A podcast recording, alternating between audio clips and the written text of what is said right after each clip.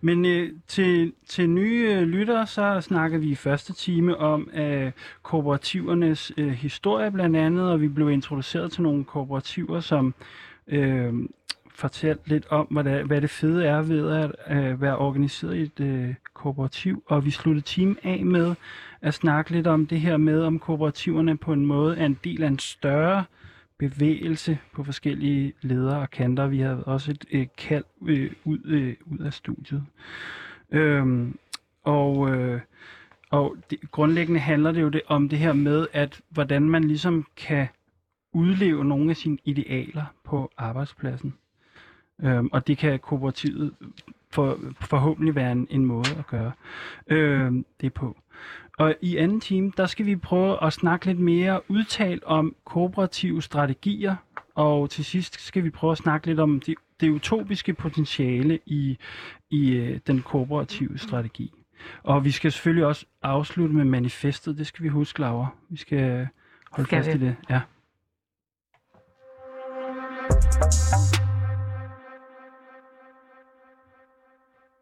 Og der er en del erfaringer og måske også strategier, som vi kan lære om fra øh, kooperativerne. Og jeg tænkte på, vi snakkede lidt om det i første time, Christina, men hvordan træffer I egentlig en beslutning, når der ikke er nogen chef? Vi træffer dem i fællesskab. Ja, hvordan gør man det? Man diskuterer sig frem til enighed. Vi har øh, hos os, øh, er, har vi organiseret os på den måde, at vi har et, et fællesmøde, som, øh, som har os alle sammen repræsenteret, øh, hvor vi diskuterer store ting. Og så har vi, så har vi beslutninger vedrørende vores eget arbejde liggende i de afdelinger, vi hører til i. Jeg vil sige, jeg forsøger ikke at gøre mig klog på, hvordan at trykkeren han skal lave sit arbejde, og så forsøger han at ikke gøre sig klog på, hvordan jeg skal gøre mit arbejde. Og så kan vi selvfølgelig snakke om det internt. Hvad kan Men, det være øh, for nogle ting, som man så... Store beslutninger, ja. det kan være, øh, skal der investeres i nyt udstyr, skal der ansættes nye folk, eller har vi dårlig økonomi, skal der laves nogle omstruktureringer, eller har vi nogle visioner, som, øh, som kræver, at vi bliver nødt til at omlægge, hvordan vi arbejder, eller, styre, eller i hvilken retning vi styrer virksomheden i. Øhm, det, det kan være eksempler på store beslutninger, øh, som vi tager i fællesskab altid. Hvordan, så- hvordan, og så- hvordan sådan foregår sådan et møde? Altså, hvordan tager man sådan et... Øh, hvordan diskuterer man sig frem til enighed? Så? Jamen, jeg vil sige sådan rent praktisk, i virkeligheden, så, så er der også lidt mere til det end det, fordi vi har faktisk daglige møder, øh, som vi kalder for tavlemøder. Vi har sådan en rigtig gammeldags analog tavle med papirsedler, som, øh, som repræsenterer alle vores arbejdsområder, hvor vi står hver eneste morgen og planlægger vores arbejdsdag. Mm-hmm. Og det, øh, det med udgangspunkt også i, i den enkelte, Mm. så hvis at du møder på arbejde og siger, prøv at, jeg har simpelthen bare øh, brugt hele øh, natten på at øh, skændes med kæresten, Ja. øh, og jeg har ikke stort overskud i dag. Ja. Kan jeg ikke være hende, som bare står for småopgaverne, Mm. fordi jeg kan faktisk ikke rigtig koncentrere mig om andet. Nej. Og så kan man tage hensyn til den slags, Ja. øh, og, og, og sørge for, at den ene eller den enkelte ikke har for mange ting på sin tallerken. Øh, vi har så, ligesom så nogle... livet uden for arbejdet, det er der stadigvæk. Det er der stadigvæk, ja. og, og, og når man planlægger i fællesskab, har man også mulighed for at tage individuelle hensyn. Jeg ved altså, I har nogle, nogle meget fine ting, I gør i spidsråden i forhold til de her ting med, at, hvordan man kan støtte hinanden. Mm.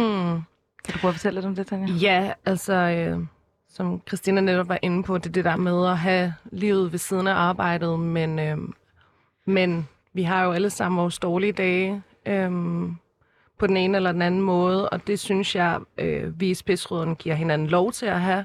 Øh, og, øh, og sørge for, at ja, man ikke skal være bange for at miste sit arbejde, fordi man, øh, man har en dårlig periode. Øh, Altså på en eller anden måde, så lyder det jo så lyder det jo super fedt. Altså det her med, at du siger, når jeg kan yde lidt mindre i dag, så er der nogle andre, der hjælper øh, fællesskabet med, at vi får lavet det, vi skal.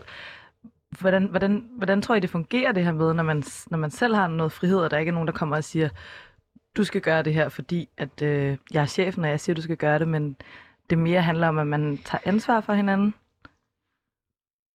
Altså, jeg tror, at, øh, at i og med, at man, man arbejder for det samme mål, som er vores fælles virksomhed, øh, der tror jeg, at igen vende tilbage til den der ærlighed, at, øh, at man måske øh, opfører sig mere ærligt, fordi at man arbejder for, for det fælles bedste, og ikke for, øh, ikke for chefens nye øh, BMW, eller Mm. for at være Ja. sådan lidt karikeret, ikke? Ja, Men, jo. men, Nå, øh, men det er jo ikke specielt karikeret. Der er jo masser, der arbejder for andre mennesker, så de kan få en BMW. Så det er jo i virkeligheden et meget godt eksempel. Altså, det. for, fordi selvfølgelig kan man, kan man altid... Så, der findes også øh, rådne frugter i, i de lækre frugtskåle, ikke? Men, øh, men jeg tror, at, at grundlæggende så, så opfører vi os mere ærligt over for hinanden, når, mm. når vi Mm. arbejder på den måde. Øhm, Men er det også lidt øh, anarkisme? Du sagde, du var anarkist. Altså det her Mhm. med, at man... Der, der behøver ikke at være nogen, der bestemmer over nogle andre, for at man kan få gjort ting, og man kan tage noget ansvar over for hinanden, fordi man har tillid til hinanden, eller... ja, men det, det, det er det da 100 procent. Ja. Og øh, altså, det, er jo, det er jo det, som jeg arbejder for i mit liv, at, at nedbryde hierarkier og, og sørge for, at vi alle sammen ser hinanden i øjnene på, på samme plan, at der ikke er nogen, som er hævet over andre, at der ikke er nogen, som kan få lov til at udøve magt over andre. Og, og der eksisterer jo også hierarkier, der er jo også masser af, af sociale hierarkier, som vi hiver med ind på vores arbejdsplads. Mhm. Mm-hmm. Selvfølgelig er der det. Det er jo også noget, som man, man skal arbejde med, ikke? Men, øh, men vi forpligter os i et kooperativ til at, at tage de problemer alvorligt, øh, og ikke bare placere dem hos øh, HR, og så øh, ja, sætte os ind Det i er skrivebordet igen. Ikke? Det er en skidegod pointe, det der. At øh, i et kooperativ, der kan man ikke bare lade HR-afdelingen stå, stå for det der. Det er en virkelig, den skal vi lige skrive os bag ørerne Ja, her. jeg, jeg tænker også, at der, der, er- der er rigtig mange, der kan genkende det her med, hvad, hvad fanden gør jeg? Altså, jeg skal, jeg skal på arbejde, jeg skal blive ved med at præstere, men jeg har det faktisk ikke særlig godt. Ja, præcis. Øh, ja, det er super spændt. Altså, jeg kom lige til at tænke på, fordi jeg, jeg, jeg har også øh, diskuteret de her ting gennem årene, og så har jeg nogle kammerater, som øh, de hader møder.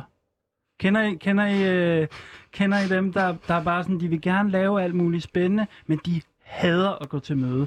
Og det der altid er, så vi, jeg kunne godt tænke mig, at vi havde sådan, vi lige kørte en mythbuster af, er det det, det hedder? Hvor man afliver en myte, sådan, når man ikke har nogen chef, kan man så godt have et øh, kooperativ, hvor man ikke hele tiden skal gå til møde.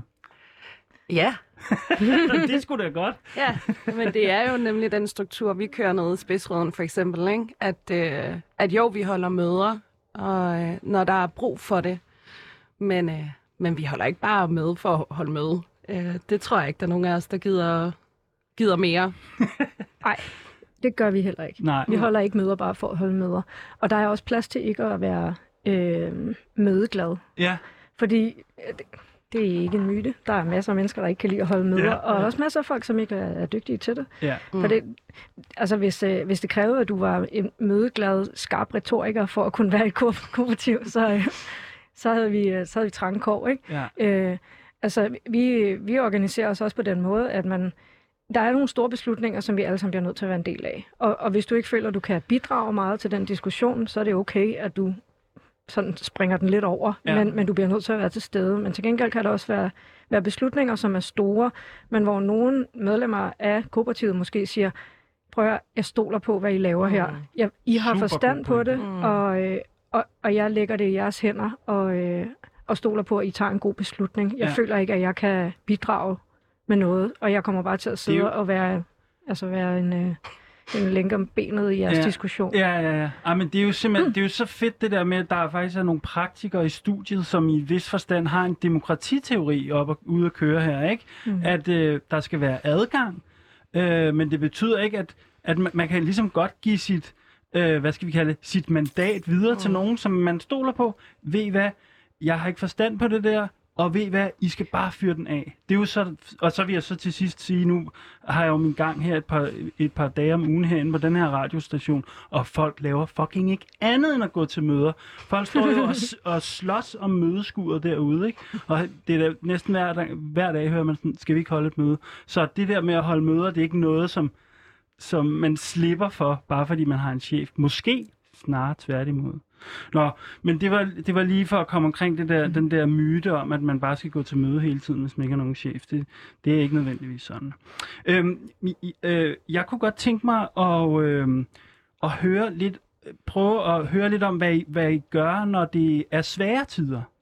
Altså, øh, Christina, du nævnte blandt andet det her med, at når det går dårligt, altså at det er sjovere at være kooperativ, kooperativ, når der er masser af arbejdsopgaver, og det ikke er helt lige så sjovt, øh, når der ikke er så mange op, op, opgaver. Kan du, kan du sige lidt om, hvad gør I der, når der for eksempel øh, ikke er nok ordre i ordrebogen, eller sådan noget. Det må være nogle svære snakke, tænker jeg. Ja, det er nogle svære snakke. Øh, det kan det være i hvert fald. Øhm, man kan sige, vi, der, der er jo en værktøjskasse, øh, som man kan tage i brug, og øh, når det går rigtig skidt, så kan det være, at der er nogen, der bliver nødt til at øh, gå ned i tid. Øh, det kan være, at man bliver nødt til at øh, endda sende en hjem øh, og, og fyre en i en periode. Øh, og Hvordan gør I det rent praktisk? Altså, det lyder da som nogle virkelig hårde beslutninger, man skal tage i fællesskab der. det er nogle meget hårde beslutninger, og, øh, og det kræver selvfølgelig, at, øh, at alle ligesom engagerer sig i dem. Fordi hvis at det er et fåtal af folk, der sidder omkring et bord og siger, jamen det er jo os, der deltager i det hele, det er jo os, der tager alle beslutningerne, så det er jo naturligt, at det er dig, der skal gå, fordi du er jo ikke så bidragende, som vi andre er. Øh, så, så vil det jo ikke være særlig sjovt, vel? Øhm, så, så man bliver jo nødt til at have en, en god snak om sådan noget, sådan så, sådan så alle i virkeligheden kan, kan gå derfra med en, med en god mavefornemmelse. Men jeg vil sige, det at være et kooperativ er også, øh, det giver en, en, en robusthed i forhold til specielt økonomisk hårde tider. Jeg tror, der er mange kooperativer, Mm. som har, har overlevet den her periode, fordi de er kooperativer. Og det er jo spændende. Og Kan for- du ikke sige lidt om det? Hvordan kan det være, at lige præcis kooperativ faktisk måske har en styrke? Fordi vi ikke er profitdrevne på samme måde som almindelige øh, kapitalistiske virksomheder, at, øh, at i virkeligheden så, øh, altså, det er måske sådan lidt, øh, jeg ved det ikke, sådan lidt fluffy at sige, at, at arbejdet bærer lønnen i sig selv. Men øh, altså, jeg kan da også godt lide at holde fri, ikke? Men, øh, og, og, og grundlæggende så, øh, så arbejder jeg for at leve. Jeg lever ikke for at arbejde. Men, øh, men der kan nu alligevel være noget om det, fordi man kan, man kan organisere sig på en måde, hvor man siger, okay, nu skærer vi ned til benet, eller ind til benet på det her. Og det er sådan set ligegyldigt, om vi laver et overskud. Vi skal bare alle sammen have et arbejde, når vi går ud af det her år. Det er det Ja. allervigtigste. Mhm, Og så kan det mhm. være, at vi må, må afholde os fra nogle ting. Det kan være, at der ikke bliver råd til at investere i noget nyt maskineri, eller en ny computer, eller en lønstigning, eller hvad det kan være. Ja. Eller den der personalefest. Alle skal med igennem krisen. Den bliver med dåsebajer og ikke mad ude fra et eller andet Ja, sted. Der ja, kan være ja. mange ting. Ja. Nå, men vi, det er en meget spændende snak, den her, men øh, vi må ile videre.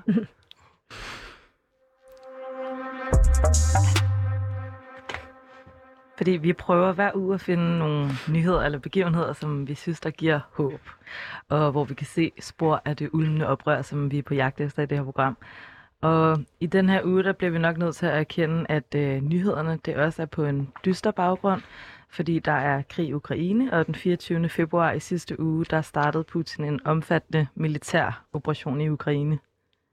Ja, det, øh, vi snakkede også om, lidt om det, inden vi gik i gang i, i dag. Altså, det er jo det er ret svære tider, synes jeg. Jeg har kommet til at doomscrolle en del på Twitter, og det, det er altså det er stærke sager. Men grundlæggende må man jo sige, at, at krig bare sådan grundlæggende ødelægger solidariteten mellem folkeslag, og krig jo viser sig, det viser sig altid, at det er de udsatte og undertrykte, der rammes hårdest, og det er på mange måder en tragedie. Men jeg vil så også sige, at, at det, det viser sig også samtidig, at der er jo alle mulige former for modstand, øh, øh, både, i, både i Ukraine, men jo også øh, folk mobiliserer alt muligt, øh, alle mulige steder i den her meget svære, øh, desperate situation. Så jeg vil sige, altså, ja, altså det ukrainske civilsamfund har jo vist sig at være virkelig modstandsdygtige og grebet til nød, nødværve.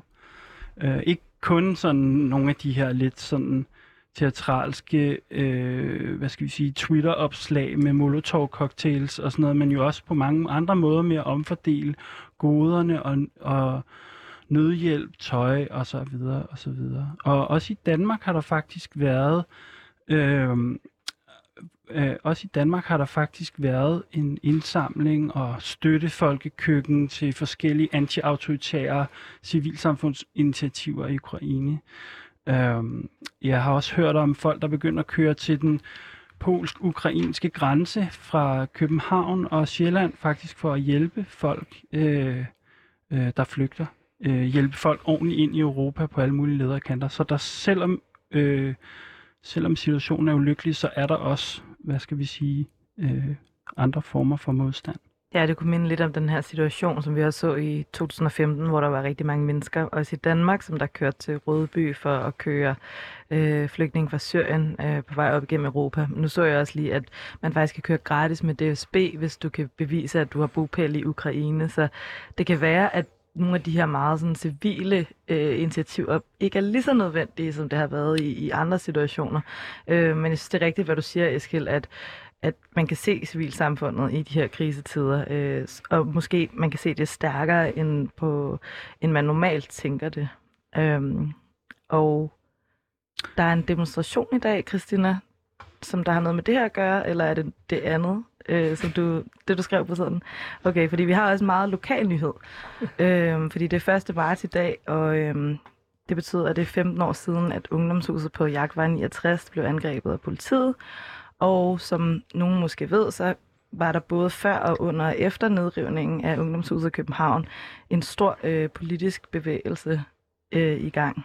Ja, og der er demo i dag kl. 17, øh, og den går fra den røde plads på Ydre Nørrebro til Folkets Hus i Kø- øh, på Indre Nørrebro i København øh, ja, for at markere øh, 15 år for rydningen af den her, øh, det, det her forsamlingshus, var det jo faktisk.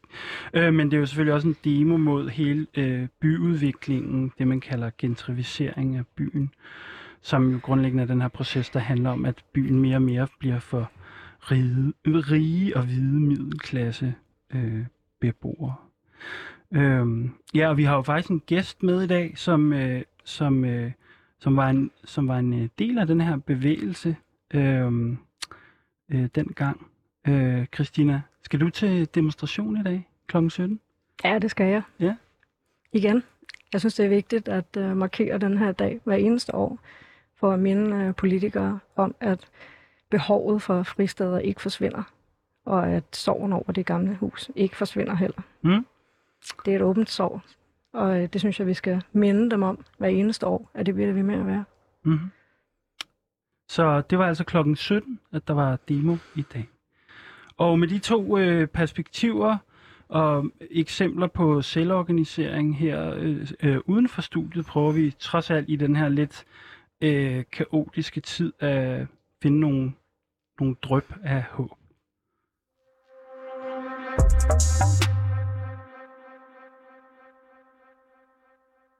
Ja, og øh, nu skal vi jo til at snakke lidt mere om det her med, med det strategiske og det utopiske i forbindelse med vores snak her om, om øh, korporativer.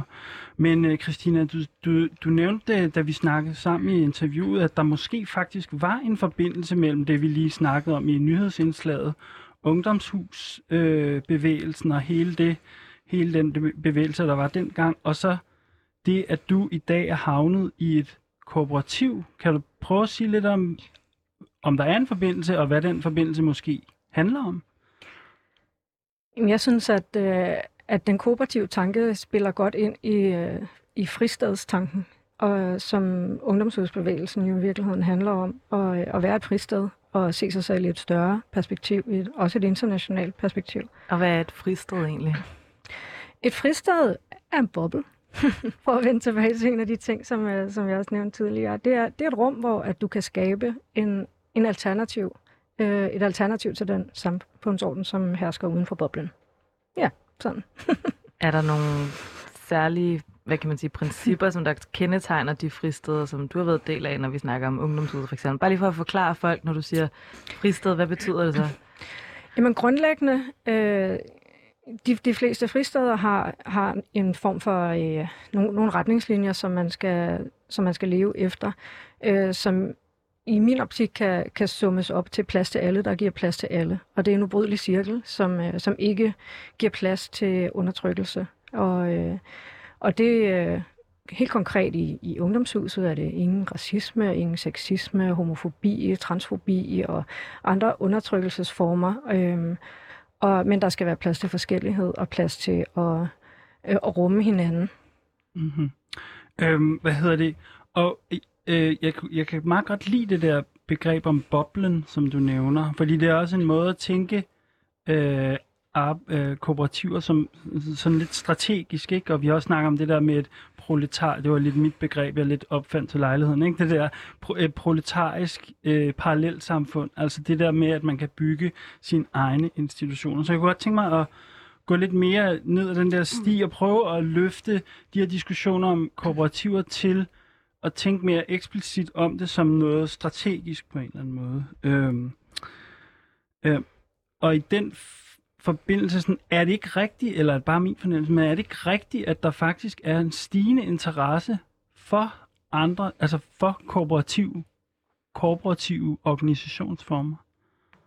Jo, Ja. jo, det er der. Øhm, vi ser det netop, som jeg nævnte før øh, programmet, at øhm, vi oplever, at der kommer flere og flere medlemmer i eksempelvis øh, Kooperativ København og også Kooperationen. Øhm, så, så jo, interessen er steget, Kom- siden at vi startede Kooperativ bare for seks år siden. Men kommer folk ligesom ned til jer og siger sådan, øh, hvad, hvordan gør man, eller Mm. et eller andet? Eller jeg tænker, at spidsroden er for eksempel sådan et sted, hvor folk sådan kommer drivende forbi, om der er en bænk uden foran, hvor man kan sidde og drikke kaffe og sådan noget.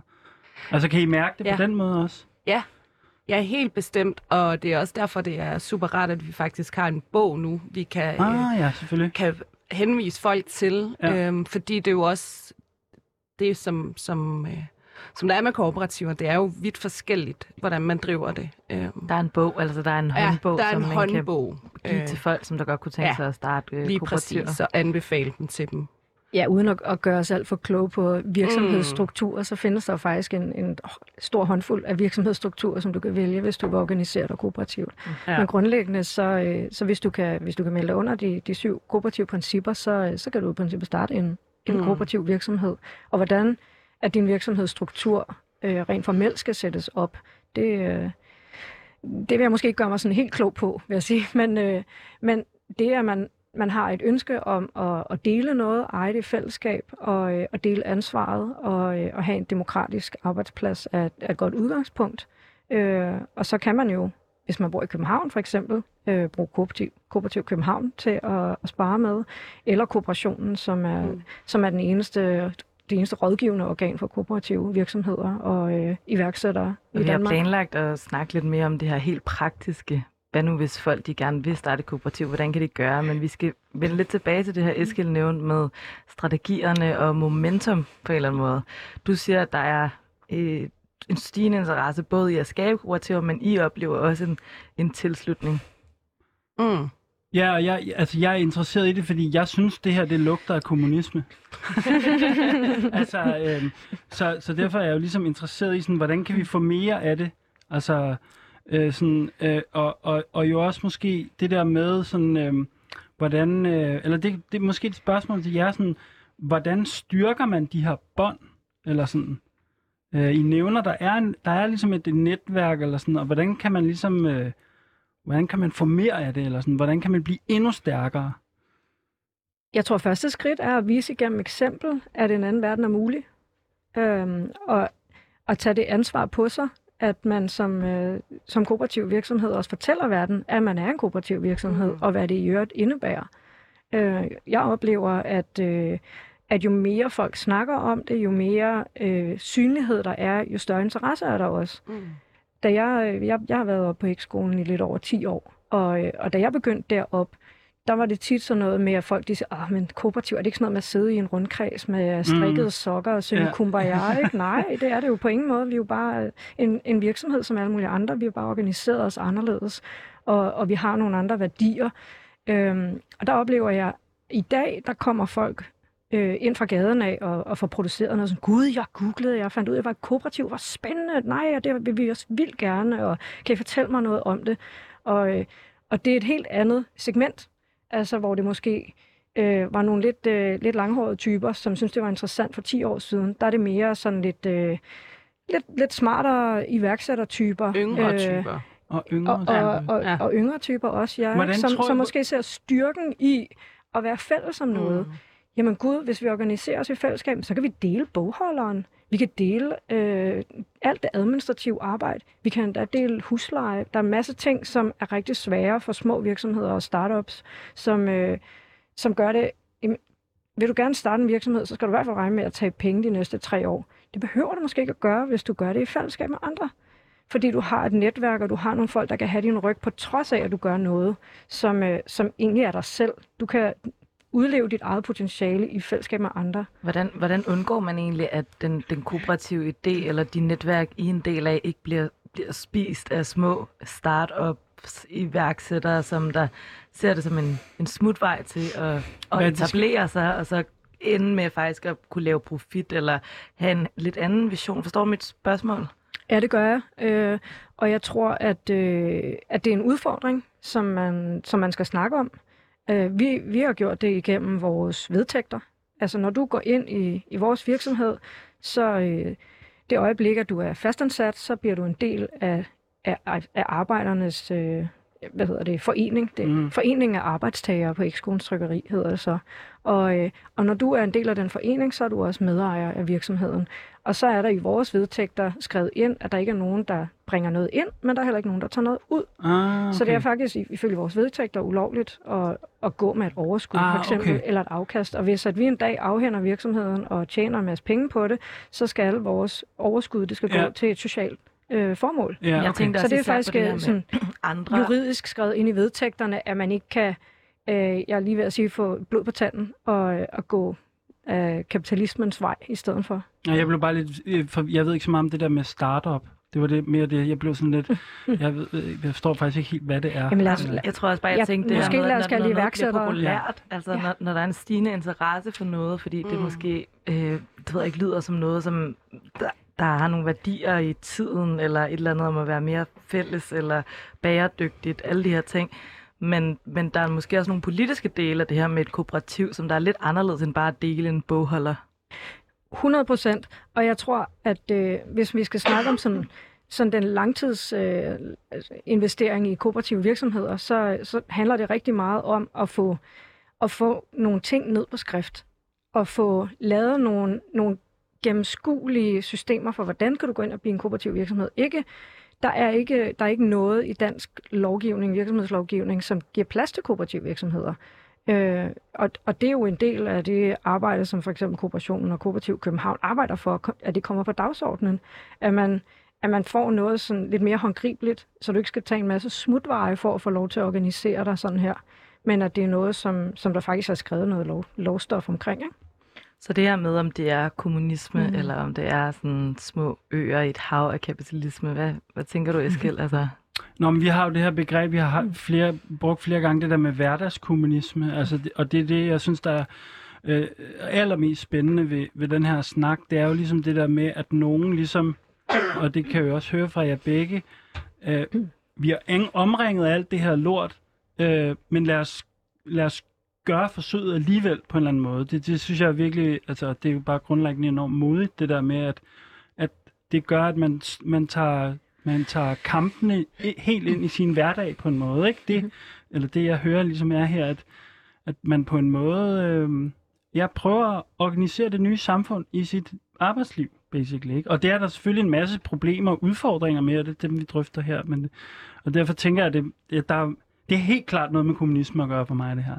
Øh, I den forstand, at kommunisme øh, jo er det her med, at vi, det er også noget, vi bliver, bliver nødt til at gå i gang med nu. Eller sådan, vi kan ikke bare vente til re- revolutionen. Dem, der, ja, de faste lyttere vil vide, at den her diskussion har været op og vende flere gange med, at, at øh, man kan ikke sætte sig tilbage og vente, men bliver nødt til at lave nogle forsøg.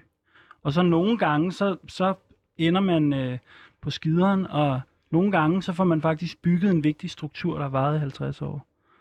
Øh, du, var der nogen af jer, der ville øh, sige noget på falderæbet, Mm, mm, mm, inden vi skal videre? Nu står jeg bare og sludrer løs. Øhm, Nej. nej, nej, nej, nej, nej, jeg synes nej, faktisk, vi har okay. været Ud- rimelig ud- godt Udmærket. Det, jeg var bare bekymret for, at jeg stod og braggede løs. Men, øh, men så lad os, øh, lad os ile videre. Altså, øh, for vi har jo også øh, vores øh, brevkasse, hvor lytterne øh, skriver om deres øh, forskellige, øh, hvad hedder det, forskellige måder at leve med deres idealer på i hverdagen. Kommer her. Ja, for vi har nemlig en brevkasse, som der handler om hverdagens kampe og de dilemmaer, der opstår i forbindelse med det. Øh, jeg vil bare lige sige, at vi har kun et brevkassespørgsmål spørgsmål om ugen, eller vi taler kun om, om et spørgsmål per uge. Så hvis du har skrevet, og dit spørgsmål ikke er blevet læst op endnu, så er det altså bare derfor. Men fortsæt endelig med at skrive, fordi det giver os helt klart en fornemmelse af, øh, hvad der rører sig, og hvilke nogle tanker, som folk de går og har om alle de her store spørgsmål om øh, revolution og hverdagskommunisme. Og det er også lidt en bekræftelse for Eskild og jeg i, at vi ikke er alene og bare står herinde i studiet. Øhm, Det er sindssygt fedt, der kommer brevkassespørgsmål jo for fanden. Det er da så fedt og vi har fået et brev den her uge, og øh, jeg vil høre, om øh, I har lyst til at give jeres bud på et godt råd til den her person. Øh, jeg læser lige brevet op. Hej, jeg har valgt at uddanne mig til frilandsgartner på grund af revolutionen. Sådan. Jeg har et dilemma med, hvordan man kan dyrke afgrøder udenom den fossile økonomi, og dermed til dels være antikapitalistisk. For på samme tid så indgår man i et kapitalistisk system ved at sælge afgrøder til folk med mange ressourcer. Min interesse ligger ikke i at servicere middelklassen eller rige folk restauranter med afgrøder, men samtidig bringer mit erhverv ikke øh, mange penge ind i forhold til at overleve i det her land, altså uden at gøre det.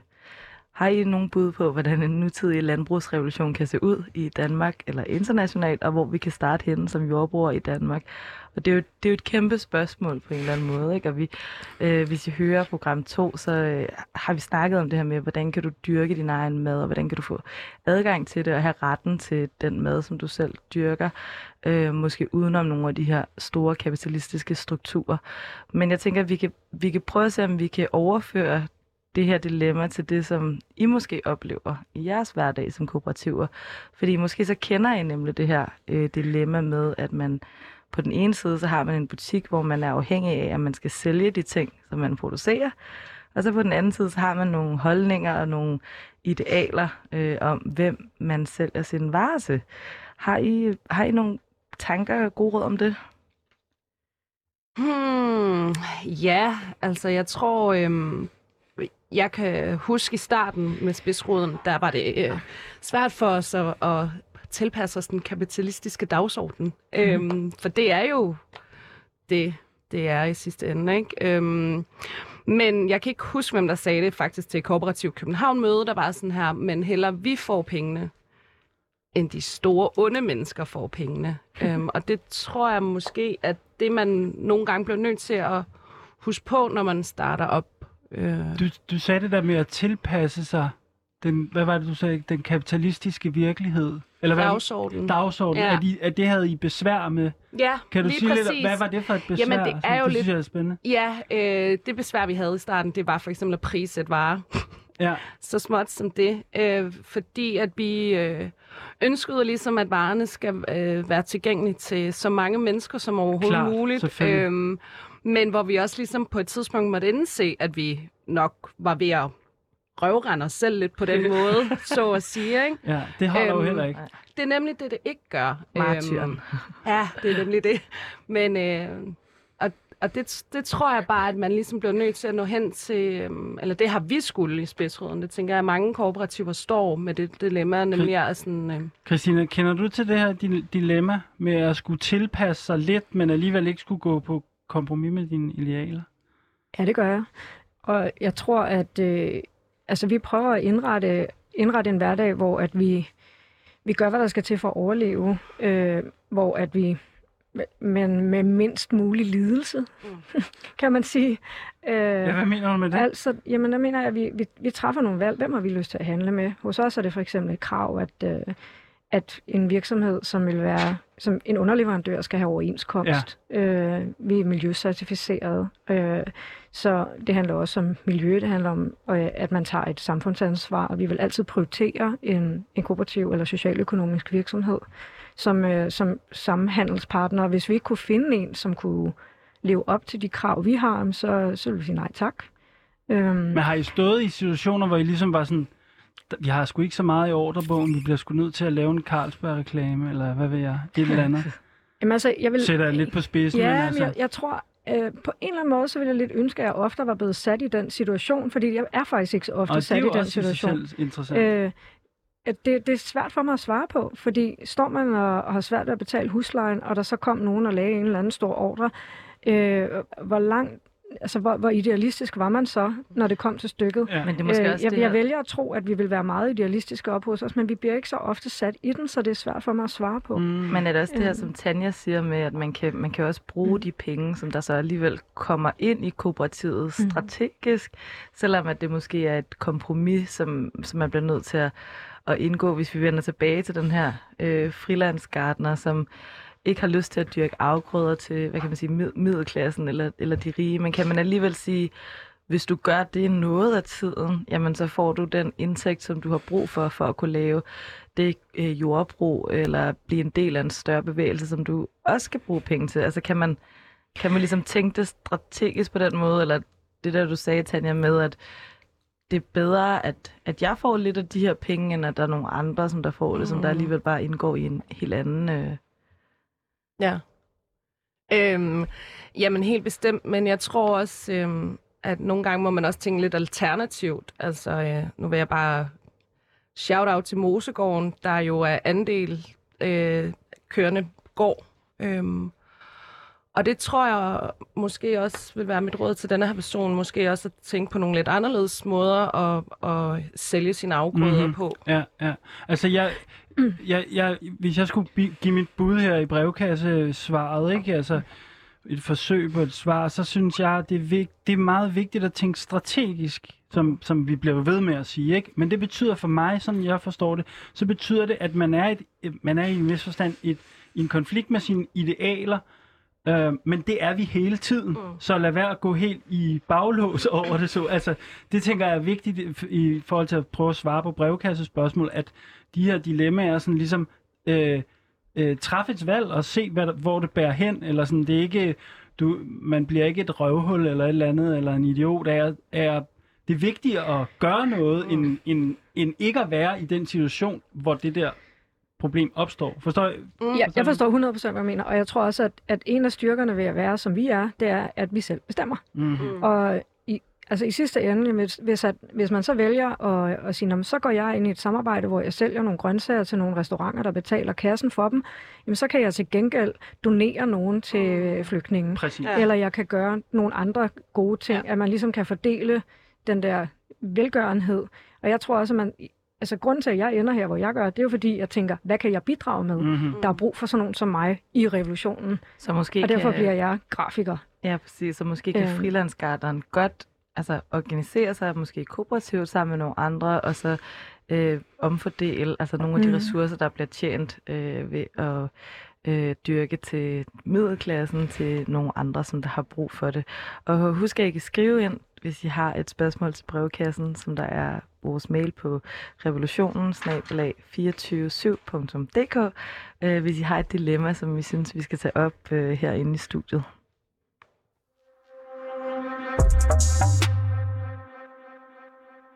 Godt. Og øh, nu skal vi til programmets sidste element. Vi har jo altid det her med, at vi starter med problemerne, og så diskuterer vi strategier, og så slutter vi af med at prøve at accelerere det lidt op til at diskutere øh, utopierne, kalder vi det. Eller i hvert fald det her med, at vi skal, vi skal lidt øh, frem i bussen og ture fantasere lidt mere om, hvad det er for et samfund, vi gerne vil have. Øhm, så mit indledende spørgsmål til jer er måske bare sådan, øh, altså, Hva- Hvordan ser, hvordan ser det ud efter revolutionen, hvis det stod til jer? hvis man må være så fri. Ja. Der er langt til. kan også- man kan der er lang tid til, Ja, det- men jo det må jo. måske også lige lovligt at kaste Den stor. på den måde. Men, men øhm, Man kan også sige, at er kooperativerne et eksempel på, hvordan samfundet måske kommer til at se ud efter revolutionen? Ja, bestemt.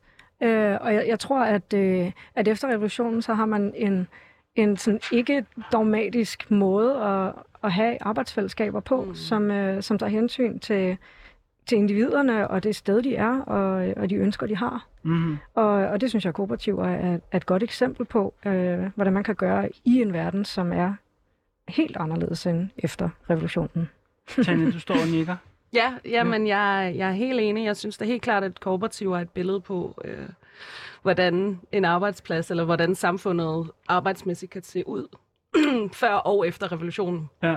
Ja, og det synes jeg faktisk også er det spændende lige præcis med jer i dag. Det er jo det der med, at det er, vi er på en måde både før, under og efter revolutionen i kooperativet, ikke? Mm. Jo. Fordi øh, vi er både før, men vi er også midt i kampen. I slås jo en vis forstand for at lave verden om, ikke? Og måske har I faktisk nogle ret afgørende øh, dele af de øh, måder, vi skal organisere os på efter revolutionen. Så derfor på den, på den måde kan kooperativet på en måde være sådan lidt ikonisk. Men jeg tænkte, jeg tænkte på, hvis der nu sidder nogle lytter derude, og det gør der jo, så øhm, øhm, altså hvis man nu sidder derude og tænker, fedt mand, jeg, skal, jeg kunne godt tænke mig at lave et øh, kooperativ sammen med nogle andre. Hvad, øh, hvad gør man så? Altså hvor går man hen? Hvad, øhm, hvem skal man ringe til? Jeg vil anbefale, at man møder op til et møde i Kooperativ Men København. kan, det kan alle det kan gøre? alle gøre. Okay, det er ikke Ja. kun... Man kan også dukke op, hvis man sådan Hvad så, ligesom hvis har man en- ikke bor i København, eller hvad kan man så gøre? Ved det? Så kan man kontakte kooperationen, Ja. Mm? som, øh, som både kan henvise en til andre kooperative virksomheder, mm. øh, men også kan give en rådgivning i forhold til, hvordan man kommer i gang selv. Og hvad tænker du, Tanja, hvad er det folk, de kan få ud af at dukke op til sådan et møde? Jamen netop øh, få en bedre idé om, øh, om at kooperativer kan gøres på så mange forskellige måder. Det, øh, nu er vi jo som sagt et trykkeri, en butik, et øh, byggefirma. Vi er jo sindssygt mange kooperativer. Øhm, og få en idé om, øhm, og måske også lidt blod på tanden til at godt at kunne ture stør- starte. Øhm, ja, Jeg vil sige, det er enormt givende at finde, øh, finde frem til de fællesskaber, hvor at andre kooperativer findes, fordi man kan stille de spørgsmål, der er svære, og som måske er det, som man tænker, hvordan knækker vi den her? Fordi vi har jo også folk, der kommer ind, som, som har en virksomhed, ja. som ikke er et kooperativ. Så Hvordan, vi kunne godt tænke os at lave det her om, hvordan gør vi det? Ja. Hvordan imødekommer man de ting, som er udfordringer hos os? Og så kan man få sparring på det, fordi mm. vi synes, det er sjovt at spare. Vi synes, Ja. det er sjovt Ja. at give hinanden noget.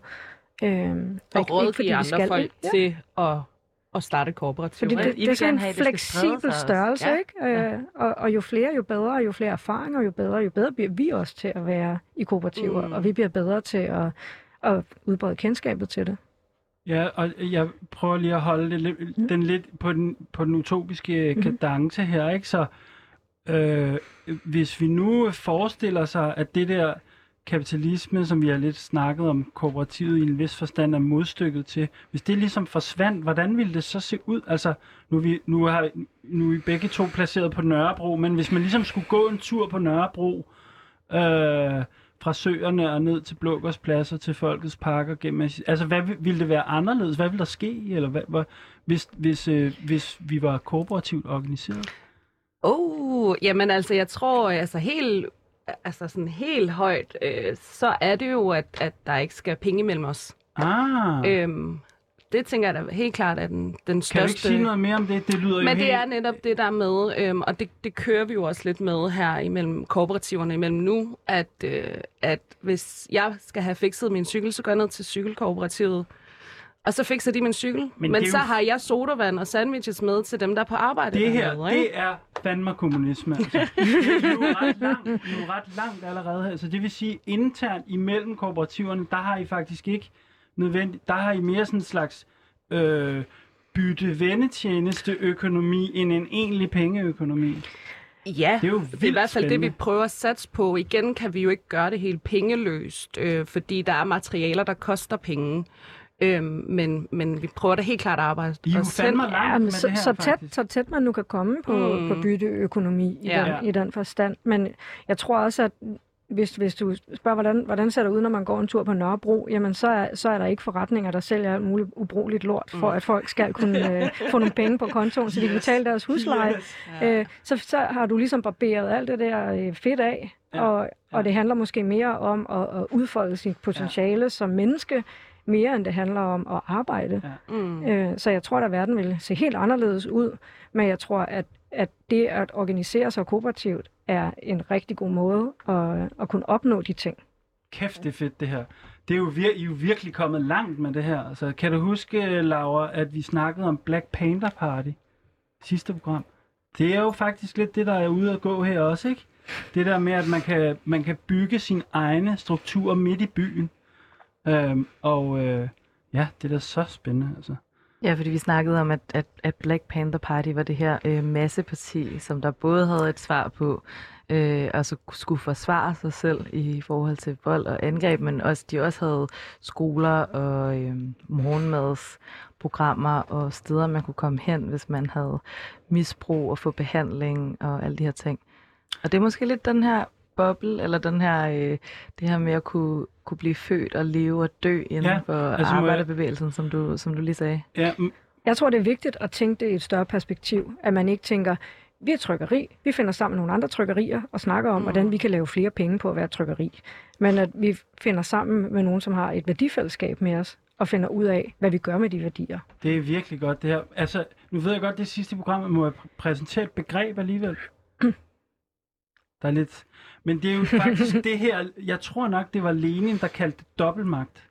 Det her med, at hvad, hvordan, hvordan bygger man magt til at overtage samfundet, når man ikke har den til at starte med, hvis man for eksempel ikke... Lenin var for eksempel interesseret i staten, ikke? Det er ikke så meget, men...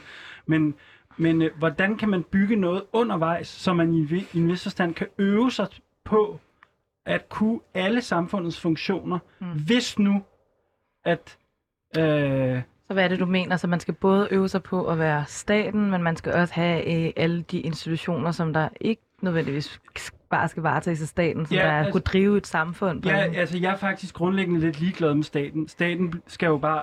Det her program handler om at afvikle staten. Så, så, men, men det her program handler også om, og det tror jeg nok, det der dobbeltmagtsbegreb handler om. Jeg er ikke så god i det, men, men det er det der med at på en måde at øve sig på øh, det samfund, man skal øh, udleve øh, efter, eller hvis man ligesom får magt, som man har agt, så skal man jo øve sig undervejs, så at sige. Og det synes jeg virkelig, vi er kommet langt med i dag, faktisk. Og hvis vi prøver at vende tilbage til det, som, som I sagde lige før, altså at øhm, I, er, I er allerede i gang, I, I- der, I gør, der sker nogle af de her ting mellem jer, øh, som, som, som Eskild også taler om nu.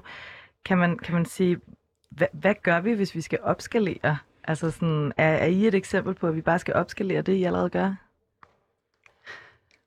Altså ja og jo, det vil jo se anderledes ud, som, som vi også øh, er inde på. Det vil, det vil jo være en anden verden, vi befinder os i, og derfor vil spillereglerne være nogle andre. Øh, opskalering, jeg, der er jeg jo måske som anarkist lidt anderledes indstillet, Ah, at, ja, at, jeg ikke, at jeg ikke synes, at, det skal, at vi skal have sådan en eller anden øh, dogmatiske drejebog. Mm-hmm. Øhm, jeg mener jo, at, at man skal tilpasse sig der, hvor man er, og, og de behov, som man har øh, lokalt, mere end øh, at der er nogen, der skal sidde og Mhm. diktere det fra oven.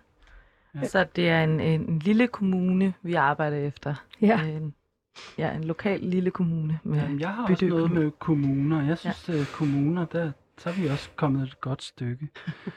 øhm, men øh, tiden løber jo faktisk, så øh, vi skal til øh, det sidste element.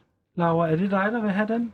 Jamen, vi skal, vi skal tilbage til øh, manifestet, Ja. Og øh, vi skal finde ud af, har vi, har vi snakket om nogle ting i løbet af programmet, som vi, kunne, som vi kan bruge til det? Har, Ja. du, har du skrevet noget ned? Jamen, jeg har, altså, jeg har det, jeg er, jo, jeg er jo helt tosset med det der med, at man på en måde er i gang med at øh, øh, leve på den måde, man gerne vil, selvom man godt ved, at det ikke er helt muligt. Den der modsætning kan jeg vildt godt lide.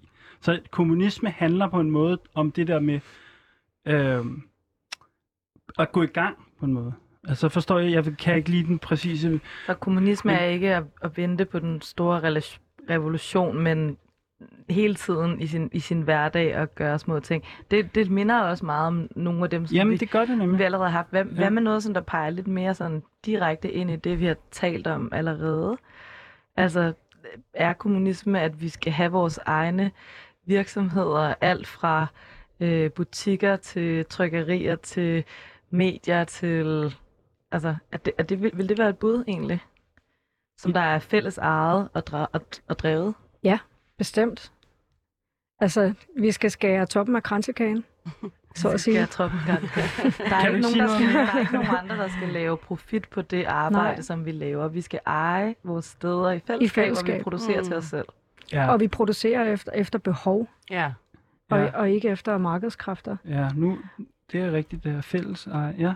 Og så, og så synes jeg, jeg synes, det er vigtigt at, øh, at vise gennem eksempel, at den anden verden er mulig. Ah ja, det er godt, Nej, det der. kooperativ er et eksempel Ja, Mm. er et eksempel på, at en anden verden er mulig, øhm, hvor man kan få øje på hinanden at Ja. øh, det kan faktisk lade sig gøre. Det var også det, Sini sagde i forhold til Colombia, Ja, at de gjorde det begge veje, ikke? Altså Mm. fordi, at, at øh, i Colombia kunne de se, okay, i Danmark så er der en masse rettigheder, der er en masse ting, der fungerer, og- omvendt så kunne dem, som der var på besøg der, de kunne se, jamen øh, det behøver altså ikke kun at være øh, reduceret til et arbejde. Det kan også være Mm. hele, hele livet og hele vores lokalmiljø og små yeah. samfund. Ja.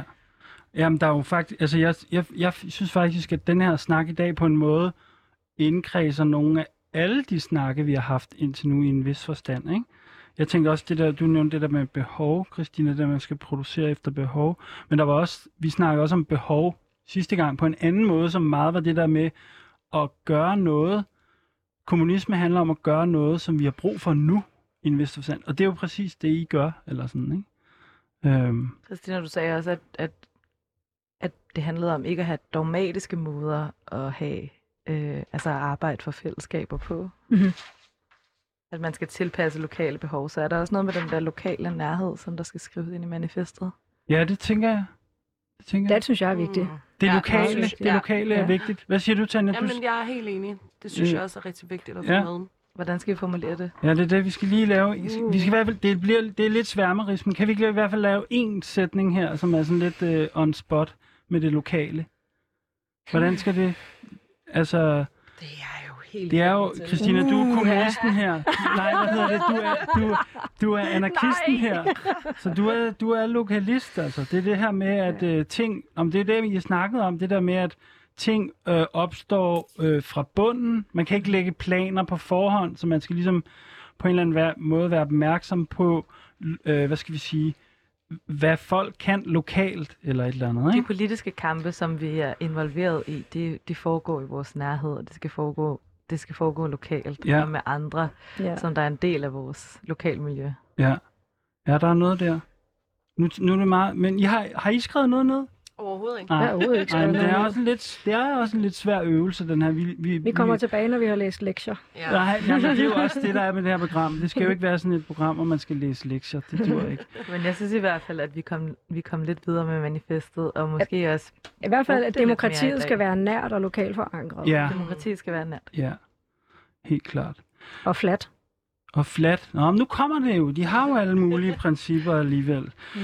Nå, men øh, er det ikke noget med, at øh, tiden er ved at løbe, faktisk?